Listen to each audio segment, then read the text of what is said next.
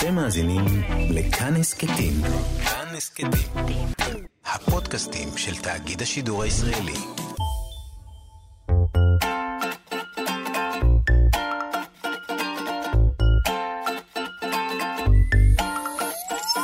כאן תרבות מציגה.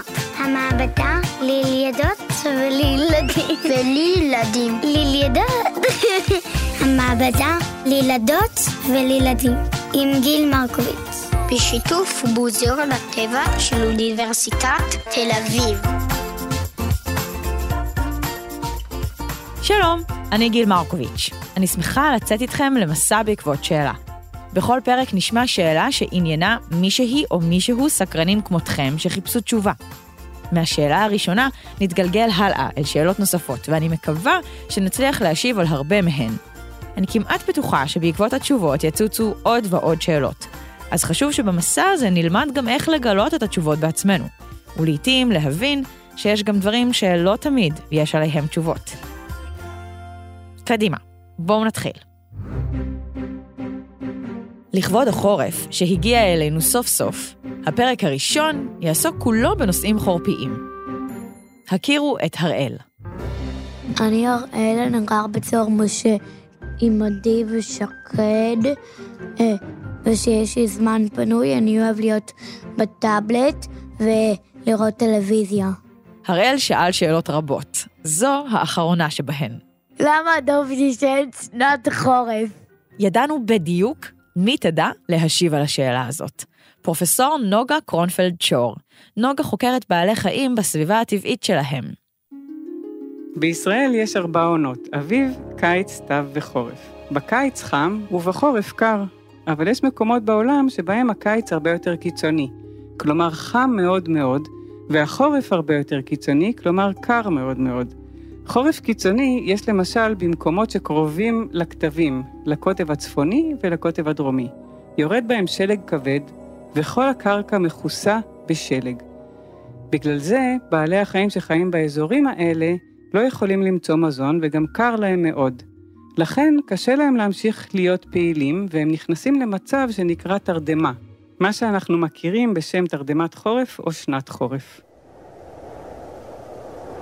אצל דובים זו ממש שינה. הם ישנים כל זמן שהאזור שהם חיים בו מושלג, אבל הם יכולים להתעורר אם יש פתאום יום יפה ולצאת החוצה. הנקבות יכולות גם להיות בהיריון או להעניק גורים בזמן שהן ישנות, הן פשוט מחורבלות עם הגורים שלהן בתקופת השינה הזאת וגם מניקות אותם. כשתנאי מזג האוויר טובים יותר ופחות קר, הדובים יוצאים החוצה לחפש אוכל, בני זוג וחברים. לא כדאי להפריע לדוב כשהוא ישן, כי הוא עלול להתעורר ולהיות מסוכן. נוגה סיפרה שלא רק הדובים מסתגרים בחורף. יש גם בעלי חיים אחרים, למשל מינים מסוימים של עטלפים שנכנסים לתרדמת חורף. מתוך שנה שלמה הם יכולים להיות שמונה חודשים בתרדמה, כמעט שנה שלמה.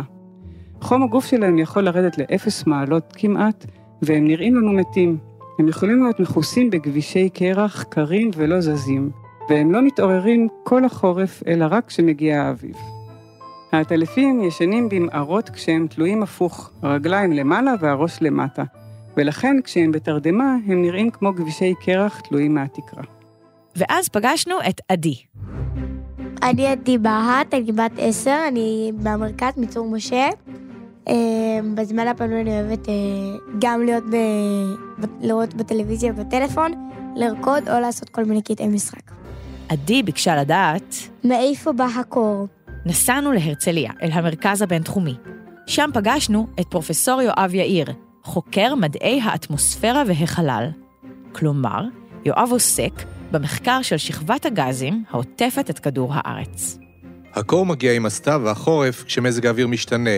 אנחנו מקבלים אוויר קר יותר שזורם אלינו מהאזורים הצפוניים של כדור הארץ, למשל מאירופה או מערבות רוסיה, ולפעמים גם אוויר שבא ישירות מגרינלנד, כמעט מהקוטב הצפוני, אבל זה מצב נדיר.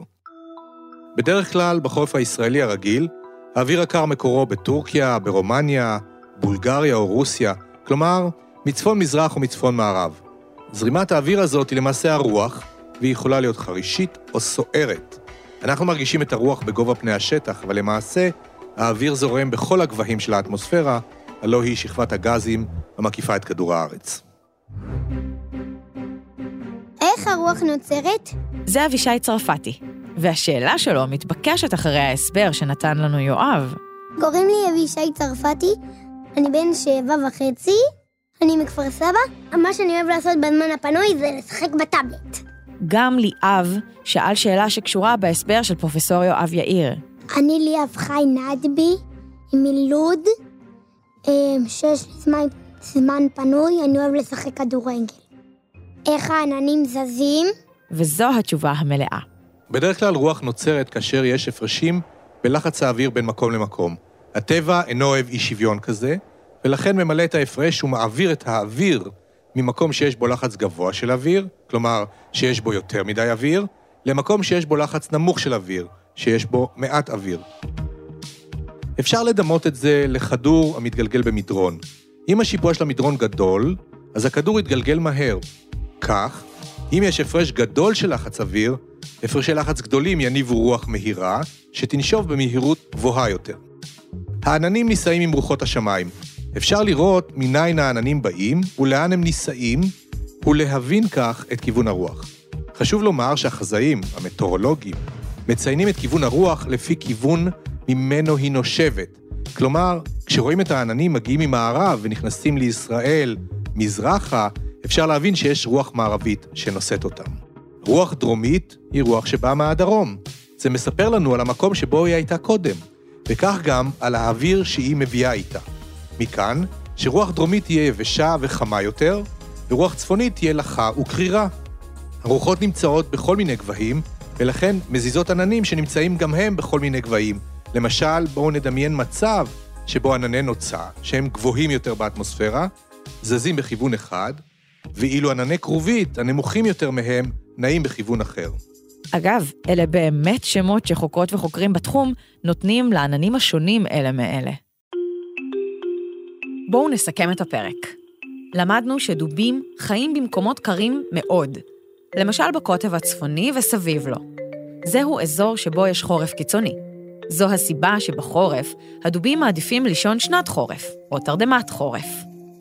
שמענו על בעלי חיים נוספים שמבלים כך את התקופה הקרה בשנה, למשל מיני עטלפים.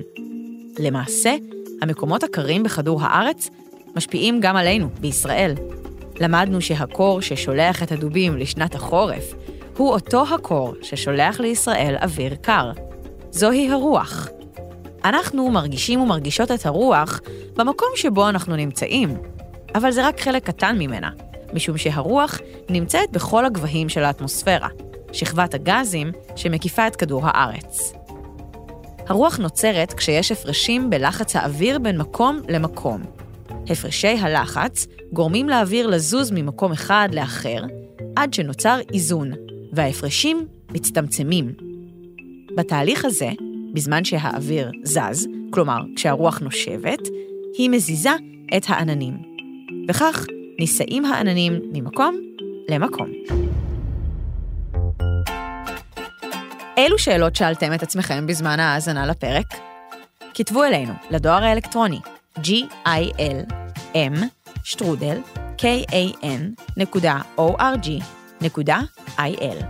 אולי נדע להשיב. תודה רבה לפרופסור נוגה קרונפלד שור, גם לפרופסור יואב יאיר, תודה למפיקת התוכנית, רות דוד אמיר, שלומי יצחק, ליטל אטיאס, אריאל מור, דבורה סוויסה ורומן סורקין, הטכנאים באולפן. תודה לירדן מרציאנו ואייל שינדלר שהביאו את התוכנית לשידור. תודה מיוחדת לעורכי הסאונד שלנו, רחל רפאלי ואסף רפפורט, וגם לדוקטור סמדר כהן, עורכת שותפה ויועצת לשון. תודה לכם ששלחתם אותנו לחפש תשובות לשאלות מרתקות. אני גיל מרקוביץ', מזמינה אתכם להאזין למעבדה על ילדות וילדים גם ביישומון כאן. נשתמע בפרק הבא.